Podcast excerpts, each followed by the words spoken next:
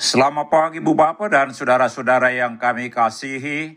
Kami dari Yayasan Badan Kerjasama Marturia mengucapkan selamat beraktivitas hari ini di dalam penyertaan Tuhan kita Yesus Kristus.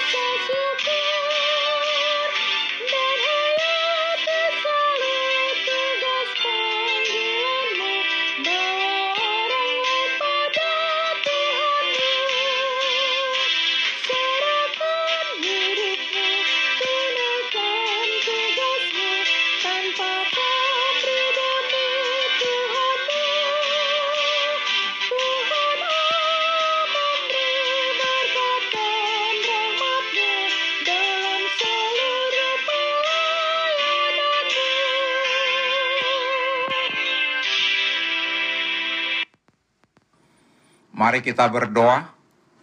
Tuhan Yesus, tolong kami untuk dapat memahami firman-Mu dan berikan kepada kami hikmat dan kekuatan untuk melakukan firman-Mu dalam kehidupan kami. Amin. Saudara-saudara yang dikasihi Tuhan Yesus, firman Tuhan untuk kita renungkan di pagi hari ini terambil dari Galatia 5 ayat 22 dengan tema buah roh demikian firman Tuhan. Tetapi buah roh ialah kasih, sukacita, damai sejahtera, kesabaran, kemurahan, kebaikan, kesetiaan, kelemah lembutan, penguasaan diri. Judul dari perikop ini oleh Lembaga Alkitab Indonesia adalah Hidup Menurut Daging atau Roh. Di ayat 17 dikatakan, Sebab keinginan daging berlawanan dengan keinginan roh, dan keinginan roh berlawanan dengan keinginan daging. Bagi orang yang hidup menurut daging, buahnya terlihat seperti dinyatakan di ayat 19 dan 20 sampai 21.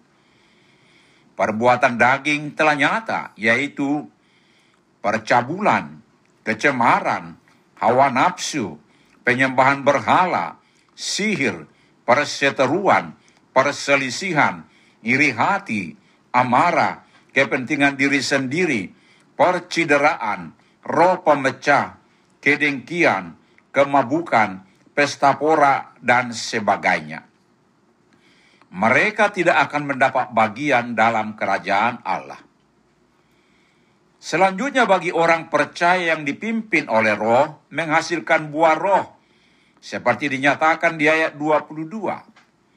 Tetapi buah roh ialah kasih, sukacita, damai sejahtera, kesabaran, kemurahan, kebaikan, kesetiaan, kelemah lembutan, penguasaan diri. Gaya hidup seperti ini seharusnya terlihat dalam pribadi kita sebagai anak-anak Tuhan. Itu terjadi tak kala kita mengizinkan roh menuntun dan mempengaruhi serta menguasai hidup kita. Sehingga kita mampu mengalahkan kuasa dosa. Saudara-saudara yang dikasihi Tuhan Yesus, sebab itu marilah kita membina hubungan yang lebih akrab dengan Tuhan Yesus dengan membereskan segala dosa penghalang dan bertobat agar kita dimampukan mengalahkan tabiat berdosa. Dengan bimbingan Roh Kudus kita dapat mengalahkan keinginan daging kita dan buah roh dapat terlihat nyata dalam keseharian hidup kita. Dengan demikian, kita sebagai orang-orang percaya yang telah menerima keselamatan akan dimampukan sebagai saksi Kristus yang berbuah banyak dan menjadi kemuliaan bagi Kristus Yesus Tuhan kita. Amin. Mari kita berdoa. Terima kasih Tuhan atas bimbingan Roh Kudus. Kami dapat mengalahkan tabiat berdosa dan menghasilkan buah roh dalam hidup kami sehari-hari. Amin. Tuhan Yesus memberkati kita.